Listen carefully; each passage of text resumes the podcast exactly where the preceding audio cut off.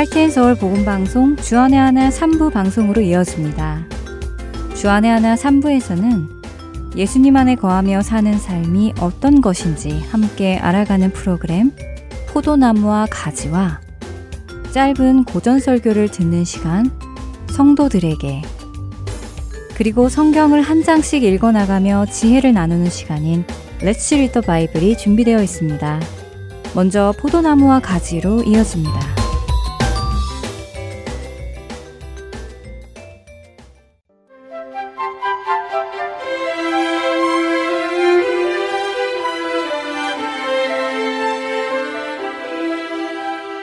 애청자 여러분 안녕하세요. 예수님 안에 거하며 사는 삶을 나누는 시간 포도나무와 가지 진행의 민경은입니다. 하나님께 기도 많이 하시지요? 여러분은 요즘 어떤 부분을 놓고 기도를 하고 계시나요? 저는 얼마 전 싱글인 청년들과 교제를 나누었는데 역시 싱글들이라서 그런지 대부분의 관심사는 연애와 결혼에 관한 것들이었습니다. 그중 한 자매로부터 배우자를 놓고 어떻게 기도해야 하느냐는 질문을 받았는데요. 저도 싱글인지라 저의 경험을 이야기해 줄 수는 없었고, 예전에 보았던 동영상에서 배운 것을 나누었습니다. 그 동영상의 설교자는 많은 청년들이 하나님께서 정해주신 배우자를 만나고 싶어 하는데, 왜 하나님께서 정해주신 배우자를 만나고 싶어 하느냐는 질문을 하셨죠. 그리고는 청년들이 환상을 깨야 한다고 하셨는데요. 어떤 환상을 말씀하신 것이었을까요? 사실 청년들 누구나 결혼에 실패하고 싶지 않고 조금 더 잘 맞는 사람과 결혼하고 싶고 왠지 하나님께서 이어주신 배우자를 만나면 순탄한 결혼 생활을 할 거라는 소망이 있습니다. 그런데 그 설교자분은 하나님께서 정해주셨다고 해서 나랑 잘 맞을 거라는 생각, 잘 살 거라는 환상에서 벗어나야 한다고 말씀하신 것이었지요. 결혼은 또 하나의 성화의 과정이고 서로가 함께 살아가면서 깨지고 부서지는 과정이라고 하셨습니다. 하나님께서 주신 배우자이지만 그 결혼 생활이 순탄하지 않은 순간들도 많이 있을 거라고 하셨지요. 어떠신가요? 결혼하신 분들은 이 말씀에 동의되시나요? 성경을 찾아봐도 그 말은 사실인 것 같습니다. 하나님께서 정해주신 최초의 커플 아담과 하와, 훗날에 이루어주신 이삭과 리브가, 그리고 호세아 선지자와 그의 아내, 음란한 여인 고멜 등 하나님께서 정해주신 커플들이라고 해서 서로 잘 맞고 평탄하고 순탄한 결혼 생활을 한 것은 아니라는 것을 알 수 있지요. 아담과 하와나 이삭과 리브가 부부가 순탄하고 행복하게 둘이 잘 맞아서 살았을까요? 저는 잘 모르겠습니다. 성경을 통해 보면 그들의 삶은 그렇게 잘 맞거나 순탄해 보이지만은 않습니다. 아담은 아내 하와 때문에 선악과를 따먹게 되었고 하나님께서 주셨던 보금자리에서 쫓겨나게 되었지요. 그들이 낳은 아들 가인은 그들이 낳은 또 다른 아들 아벨을 죽이는 슬픈 일을 겪기도 했습니다. 이삭과 리브가는 하나님의 뜻 안에서 순탄하게 만남을 가지고 결혼을 시작했지만 오랜 시간 아기가 생기지 않았고 생겨난 아기 둘이 뱃속에서부터 싸움을 해서 리브가를 힘들게 했습니다. 그렇게 해서 태어난 두 아들을 하나는 남편 이삭이 편애를 했고 또 하나는 아내 리브가가 편애를 하였지요. 그리고 두 아들의 다툼 속에서 부부가 편안한 삶을 살지는 못했습니다. 이런 것을 보면 그 동영상의 설교자가 해주신 말씀이 맞는 것 같습니다. 하나님께서 정해주신 배우자라도 마냥 좋을 수는 없을 것이며, 그렇기에 결혼 역시 합력하여 선을 이루는 우리의 성화의 과정 중 일부인 것입니다. 하지만 그렇다고 해서 배우자를 위한 기도를 하지 말라는 것은 아닙니다.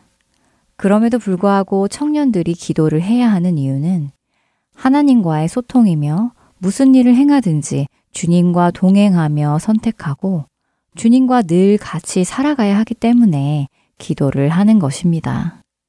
내 뜻으로, 내 생각으로 살아가는 삶이 아니라 하나부터 열까지 주님과 이야기하며 살아가는 삶이 우리 크리스천의 삶이기 때문이지요.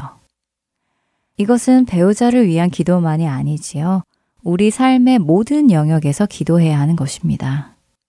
저 역시 많은 경우 하나님의 뜻이 무엇인지 알려주세요. 하나님께서 길을 인도해 주세요. 라는 기도를 하는데요.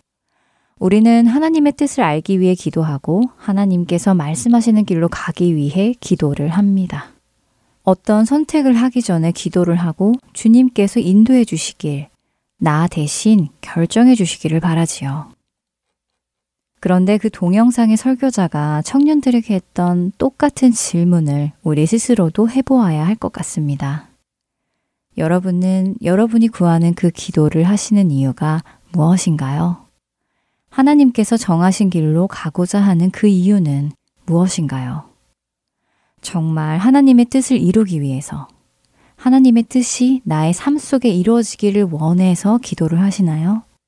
아니면 내 삶 속에서 세상적인 실패를 하지 않기 위해서 먼 길로 돌아가지 않고 조금 더 쉬운 길로 빨리 가기 위해서 혹은 내 앞에 10개라는 고난이 있다면 그 10개 중에 몇 가지는 받지 않고 서너 개만 만나는 그런 길을 택하기 위해서 기도를 하지는 않으신가요?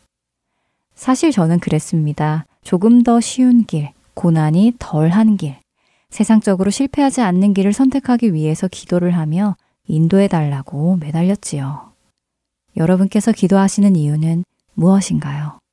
찬양 한 곡 듣고 계속 말씀 나누겠습니다.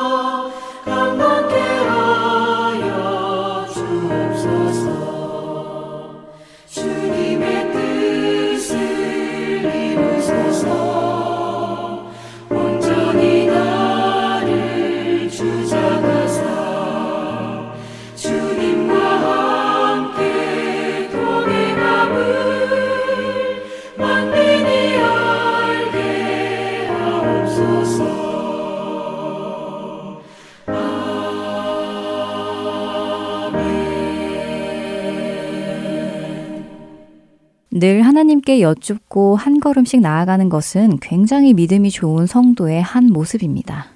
하나님과 매일 대화하며 오늘 하루도 인도해 주세요. 이 일을 어떻게 결정하면 될까요? 하면서 주님의 뜻을 여쭈며 기도하는 것. 정말 좋은 자세이지요. 하지만 우리가 이렇게 기도하는 목적이 세상적으로 볼 때 실패하지 않는 삶을 살기 위해, 어려운 길을 피하기 위해, 고난을 받지 않기 위해 하는 것이라면 우리는 잘못된 기도, 비성경적인 기도를 하는 것입니다. 왜냐하면 하나님을 믿지 않는 세상의 다른 종교를 가진 사람들 역시 동일한 기도를 하기 때문이지요.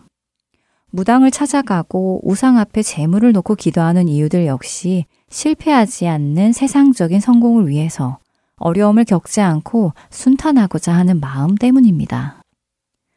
우리가 하나님의 뜻, 하나님의 뜻 하며 그 뜻을 구하고자 기도를 하지만 사실 성경은 하나님의 뜻을 아주 쉽게 한 단어로 말씀해 주고 계십니다. 데살로니가 전서 4장 3절입니다. 하나님의 뜻은 이것이니 너희의 거룩함이라 라고 하시지요. 또한 이어지는 7절은 하나님이 우리를 부르심은 부정하게 하심이 아니요 거룩하게 하심이니 라고 하십니다. 하나님의 뜻은 어렵지 않습니다. 하나님의 뜻은 우리가 멸망할 세상과 같지 않고 멸망할 세상의 죄를 따르지 않고 멸망할 세상과 구별된 하나님의 성품인 거룩한 사람이 되는 것입니다. 그렇게 하나님은 우리의 삶 속에서 많은 것들을 허락하시며 우리가 거룩에 이르게 하시는데요. 대부분 그 길은 어려운 길입니다. 왜냐하면 거룩의 길은 우리의 육신의 욕심과 싸워야만 하는 길이기 때문이지요. 갈라디아서 5장 17절은 육체의 소욕은 성령을 거스르고 성령은 육체를 거스르나니 이 둘이 서로 대적함으로 너희가 원하는 것을 하지 못하게 하려 함이니라 라고 하십니다. 성령님은 우리로 거룩함에 이르게 인도하시는 분이고 우리의 욕심은 우리로 거룩함에 이르지 못하도록 합니다. 그렇기에 우리가 우리의 욕심을 가지고 하나님께 이 욕심을 이루도록 허락해 달라고 기도한다면 그 기도의 시작부터 잘못된 기도인 것이지요. 하나님은 우리를 거룩함에 이르게 하기 위해서 모든 것을 사용하십니다. 하나님께서는 출애굽한 이스라엘 백성들이 거룩한 하나님의 성품을 이해할 수 있을 때까지 40일 정도면 갈 수 있는 그 길을 40년이라는 세월을 돌아 돌아 인도하기도 하셨고 이스라엘 백성이 자신들의 죄를 깨닫고 하나님께 돌아오게 하기 위해서 이웃 민족들의 압제도 허락하셨으며 심지어 바벨론의 포로로 끌려가서 70년을 살게도 하셨지요. 그것이 하나님의 뜻이었습니다. 만일 우리가 하나님의 뜻은 무엇입니까? 이 길입니까? 저 길입니까? 라고 여쭈었을 때 하나님께서 40년 광야의 길이 내 뜻이다 라고 하시고 또 내가 다른 나라의 포로가 되어 70년을 사는 것이 나의 뜻이다 라고 하신다면 여러분은 하나님, 하나님의 뜻을 구한 저의 기도에 응답해 주셨군요. 응답해 주셔서 감사합니다 하며 기쁨으로 그 길을 가실 수 있겠습니까? 우리가 하나님의 뜻을 구할 때는 우리의 욕심을 내려놓은 상태에서 구해야만 합니다. 잠언 28장 9절은 사람이 귀를 돌려 율법을 듣지 아니하면 그의 기도도 가증하니라 라고 말씀하시지요. 분명 하나님께서 아니라고 하신 것을 여전히 붙들고 기도한다면 그 기도는 가증하다는 말씀입니다. 우리의 기도가 변하기를 원합니다. 누군가는 말했습니다. 기도는 하나님께 내 뜻을 알려드리는 것이 아니라 하나님의 뜻을 알아 나의 뜻을 내려놓는 작업이라고요. 겟세마네에서 예수님께서 하신 기도, 나의 원대로 마옵시고 아버지의 원대로 되기를 원하나이다 라고 하신 그 기도가 우리의 기도의 기준이 되기를 원합니다. 빌리포스 4장 6절과 7절은 기도에 관해 우리가 기억해야 할 중요한 원리를 알려주십니다. 아무것도 염려하지 말고 다만 모든 일에 기도와 간구로 너희 구할 것을 감사함으로 하나님께 아뢰라. 그리하면 모든 지각에 뛰어난 하나님의 평강이 그리스도 예수 안에서 너희 마음과 생각을 지키시리라. 아무것도 염려하지 말라고 하시지요? 왜요? 염려할 일이 있기 때문입니다. 그런데 그 염려할 일 앞에서 그 일에 대해 염려하지 말고 기도와 간구로 하나님께 아뢰라고 하십니다. 그러면 그 염려가 되는 일을 없애주신다고 말씀하셨나요? 그렇지는 않습니다. 그 염려되는 일이 지나가는 과정 속에서 하나님의 평강이 그리스도 예수 안에서 우리의 마음과 생각을 지켜주신다고 하십니다. 문제가 사라지는 것이 아니라 문제를 통과할 능력을 주신다는 것입니다. 우리의 기도가 세상 사람들의 기도와 달라지기를 바랍니다. 우리를 향한 하나님의 뜻이 거룩함임을 알고 하나님의 그 뜻이 이루어지도록 기도하는 우리가 되기를 소원합니다. 오늘 포도나무와 가지 여기에서 마치겠습니다. 저는 다음 시간에 다시 찾아뵙겠습니다. 안녕히 계세요.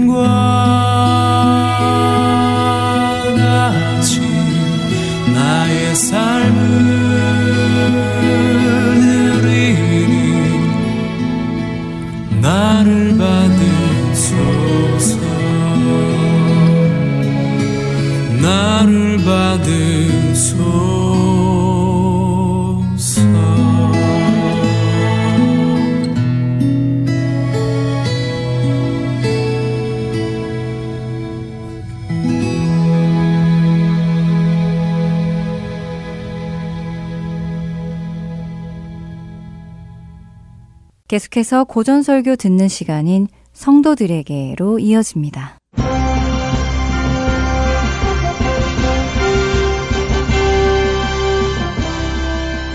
여러분 안녕하세요. 지난 시대 설교자들의 설교를 읽어드리는 성도들에게 진행의 권혁준입니다. 오늘은 1834년에 태어나 1892년에 소천한 영국 침례교 목사 찰스 스펄전의 설교 일부를 읽어드립니다. 그리스도의 은혜로 구원받을 자들은 길을 잃은 자들이었습니다. 바다에서 폭풍을 만난 배를 생각해 보시기 바랍니다. 배에 물이 새어 들어옵니다. 선원과 승객들은 온 힘을 다해 물을 퍼냅니다. 펌퍼질을 할 힘이 남아 있는 한 그들은 자신들이 길을 잃었다고 생각하지 않습니다. 더 이상 배를 구할 수 없다고 판단되면 그것을 버리고 보트들로 옮겨 탑니다. 사람을 가득 실은 보트들이 여러 날 동안 바다 위에 떠 있습니다. 먹을 것은 거의 동이 났습니다. 그들은 지나가는 배가 그들을 구해줄 거라는 희망을 여전히 품고 있습니다. 멀리 수평선 위에 배 한 척이 보입니다. 그들은 눈을 크게 뜨고 그 배를 주시합니다. 서로를 독려합니다. 깃발을 흔듭니다. 주위를 끌기 위해 옷을 벗어 흔듭니다. 그러나 배는 지나가 버립니다. 캄캄한 밤이 찾아옵니다. 마침내 마지막으로 남은 음식마저 떨어집니다. 그들은 기력이 쇠하여 몸을 누입니다. 죽음이 임박했다고 느낍니다. 비로소 그 상황이 되어서야 I am lost. 길을 잃었다. 그러한 끔찍한 말이 잘 이해됩니다. 지나가는 배를 볼 수 있는 한 그들은 아직 희망이 있다고 생각했습니다. 한 조각의 비스킷이나 한 모금의 물이 남아 있는 한 그들은 포기하지 않았습니다. 이제 비스킷이 사라지고 물도 없어지고 기력이 고갈되었습니다. 그들은 나란히 누워 죽기를 기다립니다. 이제 그들은 길을 잃은 것이 무엇인지를 압니다. 출렁이는 물결 속에서 죽음의 종소리가 울리는 것 같습니다. 영적인 의미에서 이들은 그리스도의 구원을 받아야 할 자들의 비유됩니다. 우리의 시조 아담이 배를 잘못 조종하여 배가 바위에 부딪혔습니다. 배에 인간의 부패성이라고 하는 물이 가득하여 철학 따위와 같은 것으로 아무리 펌프질을 해도 침몰을 막을 수 없습니다. 사람들은 선한 노력이라고 하는 보트를 옮겨 타고서 해변에 닿기 위해 온 힘을 다해 노를 저었습니다. 그러나 기력이 다합니다. 그때 비로소 그들은 이렇게 말합니다. 나는 하나님의 율법을 지킬 수 없습니다. 그것을 지키려 하면 할수록 그렇게 할 수 없음을 더욱 절감합니다. 내가 올라가지만 더 높이 오를수록 꼭대기도 더 높아집니다. 평지에 있을 때에는 오르기 쉬운 언덕 정도로 생각했으나 이제 나는 절반 정도 올라간 것 같으며 구름 위에 있는 정상은 가늠하기조차 힘듭니다. 그럼에도 그들은 힘을 모아서 다시 시도합니다. 노를 한 번 더 저었습니다. 그리고 마침내 아무것도 할 수 없어 드러눕습니다. 만일 구출된다면 그건 자신의 힘으로 된 것이 아니라는 사실을 압니다. 아직 약간의 희망이 남아 있습니다.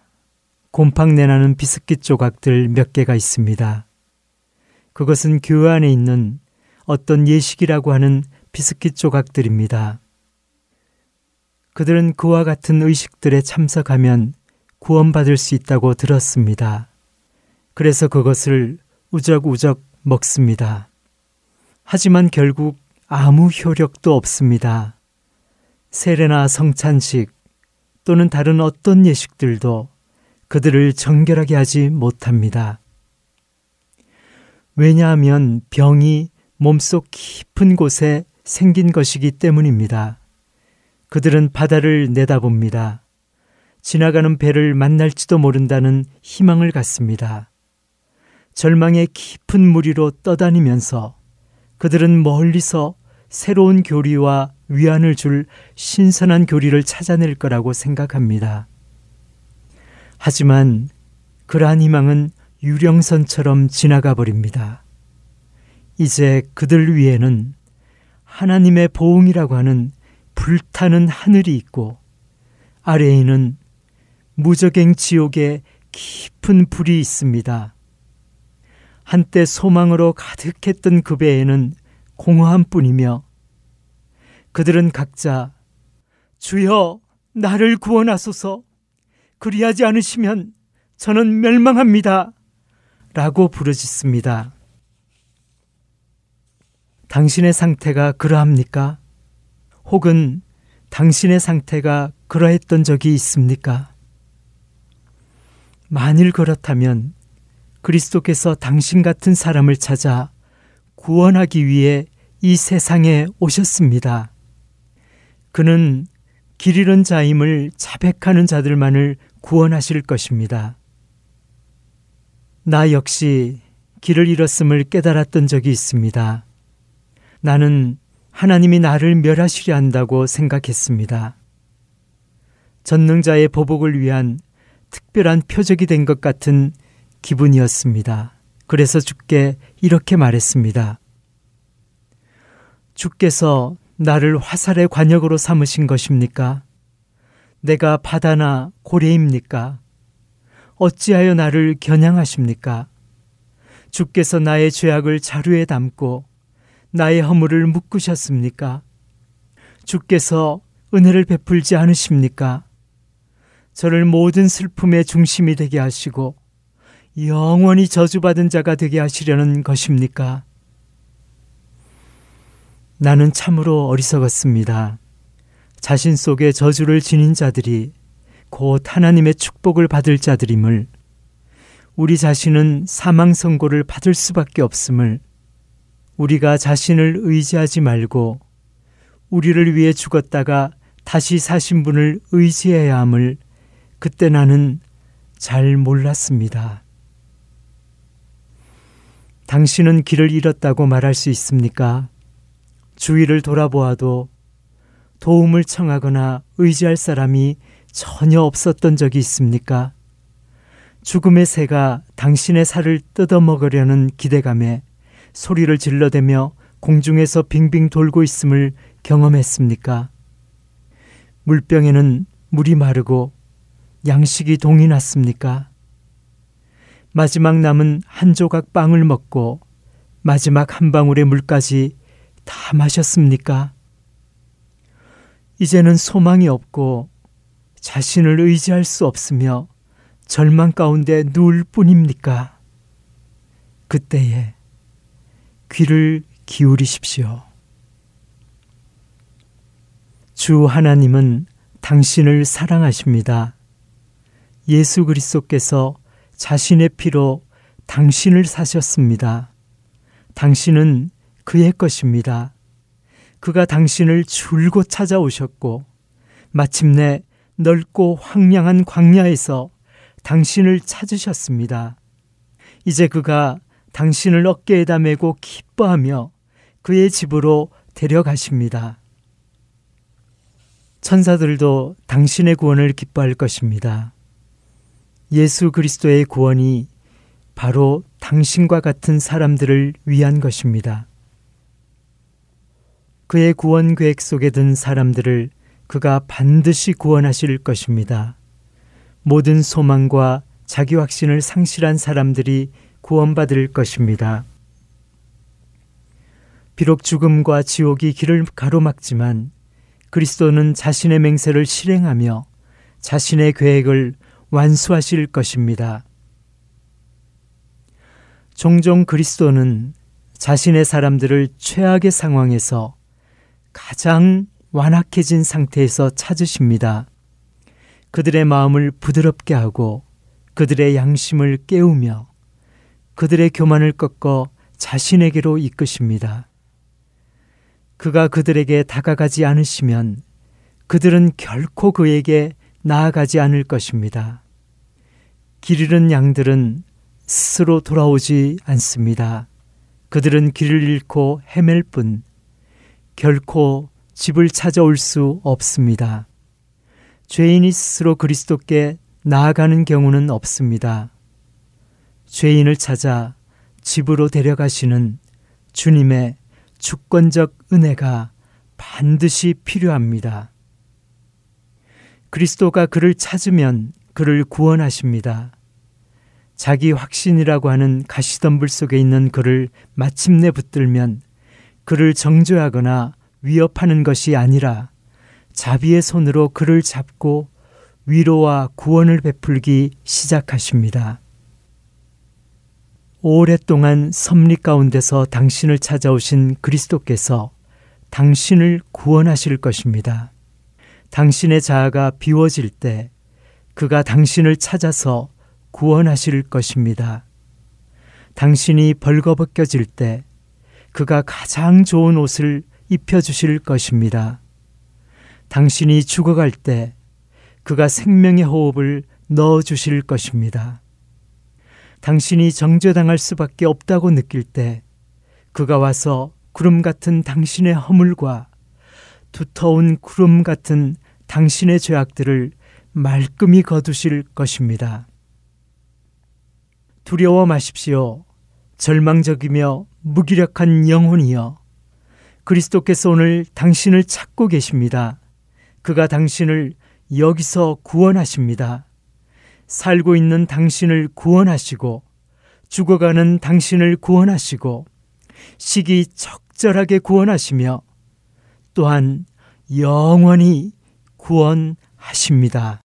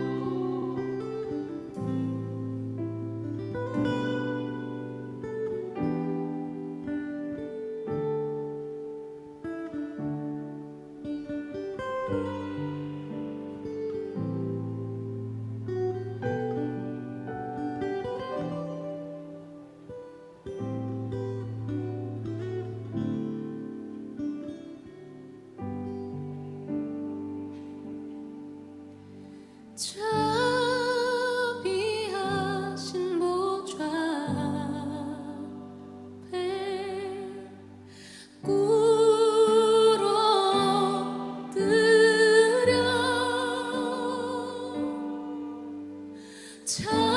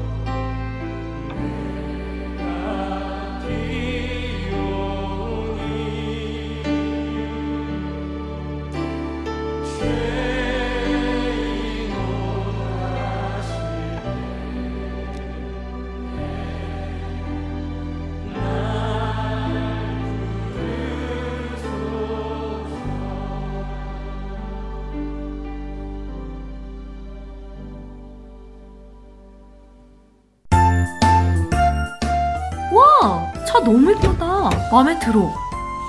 그치? 색깔도 좋고. 음. 오, 차도 잘 나가는데? 어, 그런데 여보, 여기 CD 플레이어가 없어? 아, 정말 그러네.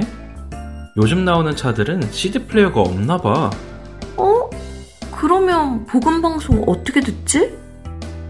어떻게 듣긴 스마트폰으로 들으면 되지. 오, 스마트폰으로? 응. 여기 이렇게 블루투스를 연결하면 애청자 여러분 안녕하세요. 2023년 1월 나온다. 아, 이렇게 방송을 들을 수 있구나. 그러면 우선 방송국에 전화해서 CD는 취소하자. 응, 그러자. CD는 다른 분께 보내드려야지. 방송국 전화번호가 602 새 차를 가지게 되면 기분 참 좋지요? 그런데 새 차를 샀는데 CD 플레이어가 없다며 당황스러움에 전화 주신 분들이 많이 계십니다. 시대가 변하는 만큼 음악이나 방송을 듣는 방법 또한 많이 바뀌어 가고 있는데요. 혹시 CD 플레이어가 없는 새 차를 사시게 되면 방송국으로 전화 주세요. CD 플레이어 외에도 하트앤 서울 복음 방송을 들을 수 있는 방법은 여러 가지가 있습니다. 카카오톡으로 듣거나 팟캐스트, 스마트폰 앱, 그리고 홈페이지 등 새 차에서 들으실 수 있는 방법을 안내해 드리겠습니다. 사무실 전화번호는 602-866-8999입니다.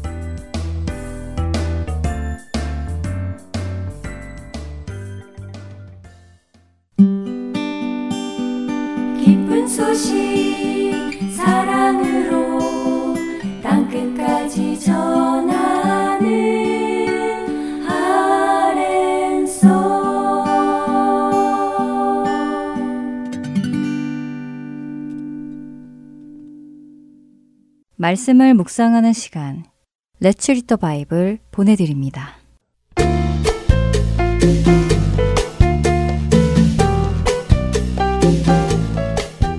애청자 여러분 안녕하세요. Let's Read the Bible 진행의 유민입니다.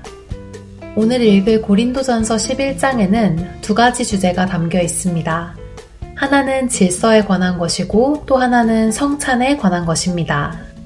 먼저 살펴볼 것은 질서에 관한 것입니다. 창세기 1장 1절에 하나님께서 천지를 창조하셨다는 말씀이 나옵니다. 그리고 이어지는 2절에 하나님이 천지를 창조하실 그때에 땅이 혼돈하고 공허하였다고 하시지요. 다른 말로 하면 무질서했다는 말이기도 합니다. 그렇게 질서가 없는 것에 하나님은 질서를 만들기 시작하십니다. 질서를 만든다는 것은 기준을 만드는 것이며 시작이 있고 끝이 있다는 것입니다. 그렇게 질서는 하나님과 관련되어 있습니다. 고린도전서 14장 33절에도 하나님은 무질서의 하나님이 아니시라고 말씀하시지요. 질서가 있을 때 모든 것이 안정적입니다. 하나님은 창조주이시고 모든 만물은 하나님의 창조물입니다. 이 질서를 지킬 때 모든 것은 아름답고 안정적입니다. 창조된 피조물들은 창조하신 하나님의 목적을 따라 살아갈 때에 아름다운 삶을 누릴 수 있습니다. 그런데 죄는 그 질서를 깹니다. 질서를 깨어 무질서로 가게 하지요. 아담과 하와가 하나님께서 금하신 나무의 열매를 따먹으므로 창조주와 피조물의 관계가 깨어집니다. 피조물이 창조주의 자리에 올라가려 했지요. 죄는 이처럼 질서를 깨는 것으로 시작됩니다. 고린도 교회 안에는 이렇게 질서를 깨는 모습들이 드러났습니다. 남자와 여자 사이에 존재하던 질서도 깨지는 모습이 드러났지요. 남자는 남자로서 지음받았고 여자는 여자로 지음받은 목적이 있습니다. 그 목적을 거스르는 일 역시 하나님의 질서를 깨는 일이지요. 우리가 사는 시대는 그 질서를 깨는 것을 자신의 취향이라는 말로 포장합니다. 그러나 하나님의 관점에서 볼 때 그것은 자신의 취향이 아니라 하나님의 질서를 깨는 것입니다. 둘째로 사도 바울이 언급하는 것은 성찬에 관한 것입니다. 엄밀히 말하면 성찬에 관한 것이라기보다 성찬에 임하는 성도들의 불량한 태도를 언급하는데요. 성찬이란 기본적으로는 예수님께서 죽으시던 날 밤 떡과 포도주를 제자들에게 나누어 주시며 이것을 행하여 나를 기념하라 하셨던 말씀을 따라 예수님이 우리를 위해 죽으신 것을 기억하는 예식입니다.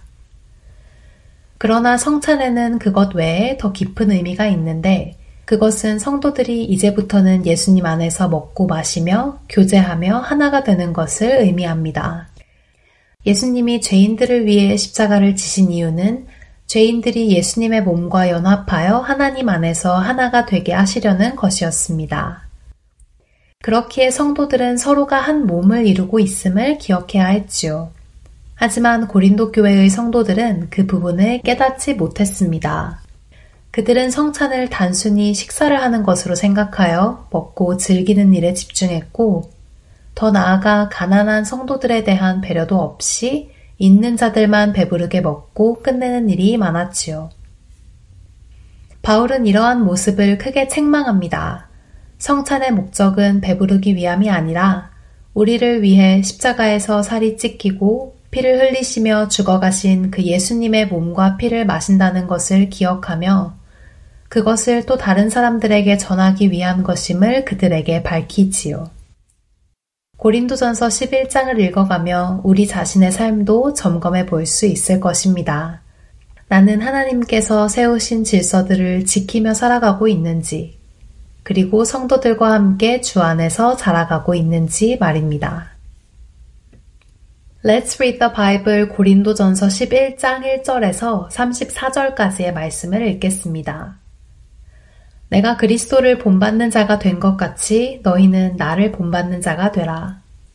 너희가 모든 일에 나를 기억하고 또 내가 너희에게 전하여 준 대로 그 전통을 너희가 지킴으로 너희를 칭찬하노라.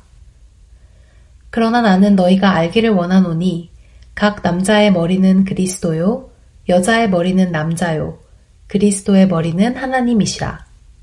무릇 남자로서 머리에 무엇을 쓰고 기도나 예언을 하는 자는 그 머리를 욕되게 하는 것이요. 무릇 여자로서 머리에 쓴 것을 벗고 기도나 예언을 하는 자는 그 머리를 욕되게 하는 것이니 이는 머리를 민 것과 다름이 없음이라. 만일 여자가 머리를 가리지 않거든 깎을 것이요. 만일 깎거나 미는 것이 여자에게 부끄러움이 되거든 가릴지니라. 남자는 하나님의 형상과 영광이니 그 머리를 마땅히 가리지 않거니와 여자는 남자의 영광이니라. 남자가 여자에게서 난 것이 아니요 여자가 남자에게서 났으며 또 남자가 여자를 위하여 지음을 받지 아니하고 여자가 남자를 위하여 지음을 받은 것이니 그러므로 여자는 천사들로 말미암아 권세 아래에 있는 표를 그 머리 위에 둘지니라. 그러나 주 안에는 남자 없이 여자만 있지 않고 여자 없이 남자만 있지 아니하니라. 이는 여자가 남자에게서 난 것 같이 남자도 여자로 말미암아 났음이라. 그리고 모든 것은 하나님에게서 났느니라.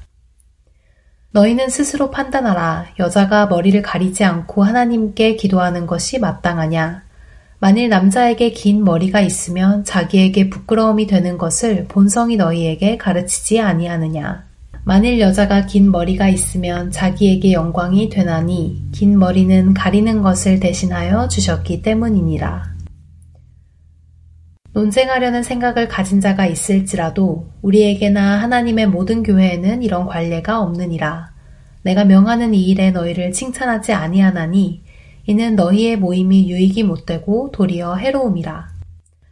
먼저 너희가 교회에 모일 때 너희 중에 분쟁이 있다함을 듣고 어느 정도 믿거니와 너희 중에 파당이 있어야 너희 중에 옳다 인정함을 받은 자들이 나타나게 되리라.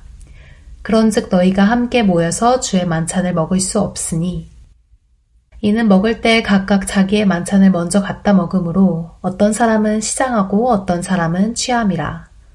너희가 먹고 마실 집이 없느냐? 너희가 하나님의 교회를 업신여기고 빈궁한 자들을 부끄럽게 하느냐? 내가 너희에게 무슨 말을 하랴? 너희를 칭찬하랴? 이것으로 칭찬하지 않노라. 내가 너희에게 전한 것은 주께 받은 것이니 곧 주 예수께서 잡히시던 밤에 떡을 가지사 축사하시고 떼어 이르시되 이것은 너희를 위하는 내 몸이니 이것을 행하여 나를 기념하라 하시고 식후에 또한 그와 같이 잔을 가지시고 이르시되 이 잔은 내 피로 세운 새 언약이니 이것을 행하여 마실 때마다 나를 기념하라 하셨으니 너희가 이 떡을 먹으며 이 잔을 마실 때마다 주의 죽으심을 그가 오실 때까지 전하는 것이니라. 그러므로 누구든지 주의 떡이나 잔을 합당하지 않게 먹고 마시는 자는 주의 몸과 피에 대하여 죄를 짓는 것이니라. 사람이 자기를 살피고 그 후에야 이 떡을 먹고 이 잔을 마실지니 주의 몸을 분별하지 못하고 먹고 마시는 자는 자기의 죄를 먹고 마시는 것이니라. 그러므로 너희 중에 약한 자와 병든 자가 많고 잠자는 자도 적지 아니하니 우리가 우리를 살폈으면 판단을 받지 아니하려니와 우리가 판단을 받는 것은 주께 징계를 받는 것이니 이는 우리로 세상과 함께 정죄함을 받지 않게 하려 하심이라. 그런즉 내 형제들아 먹으러 모일 때 서로 기다리라. 만일 누구든지 시장하거든 집에서 먹을지니 이는 너희의 모임이 판단받는 모임이 되지 않게 하려 함이라. 그 밖의 일들은 내가 언제든지 갈 때에 바로 잡으리라. Let's read the Bible 고린도전서 11장 1절에서 34절까지의 말씀을 읽었습니다.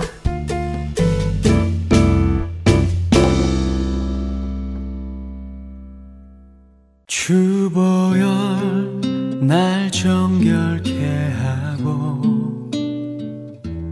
주보열 날 자유케 하니 주 앞에 나 예배하는 이 시간 나의 모든 것을 주께 드리네. 주의 손 날 위에 지키셨고 주의 발 날 위에 박히셨으니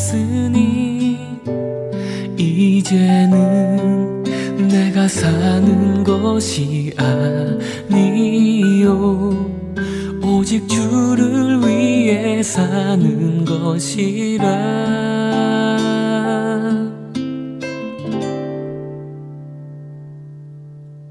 주의 손에 나의 손을 포개고 또 주의 발에 나의 발을 포개어 나 주와 함께 죽고 또 주와 함께 살리라. 영원토록 주 위에 살리 손에 나의 손을 포개고 또 주의 발에 나의 발을 포개어 나 주와 함께 죽고 또 주와 함께 살리라. 영원토록 주 위에 살리라. 주 위에 살리라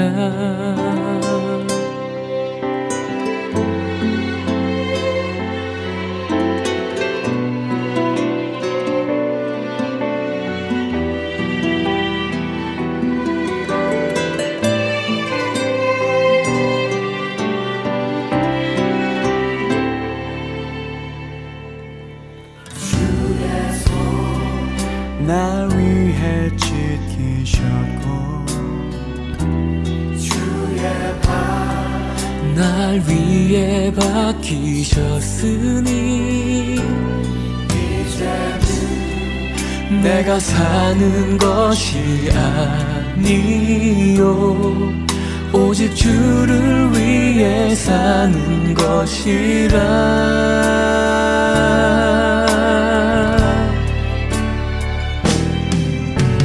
주의 손에 나의 손을 포개 주의 발에 나의 발을 포개요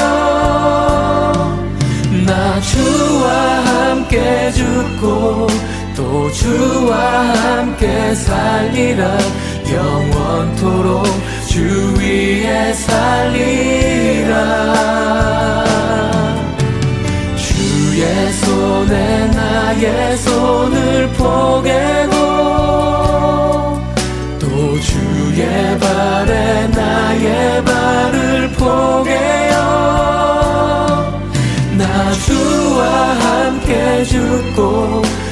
주와 함께 살리라. 영원토록 주 위에 살리라. 주의 손에 나의 손을 포개고 발에 나의 발을 포개요 나 주와 함께 죽고 또 주와 함께 살리라. 영원토록 주 위에 살리라. 주 위에 살리라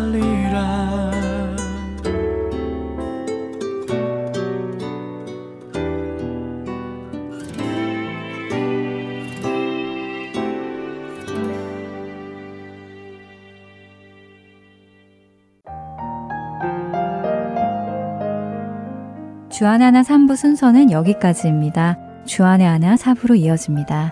은혜의 시간 계속되시길 바랍니다.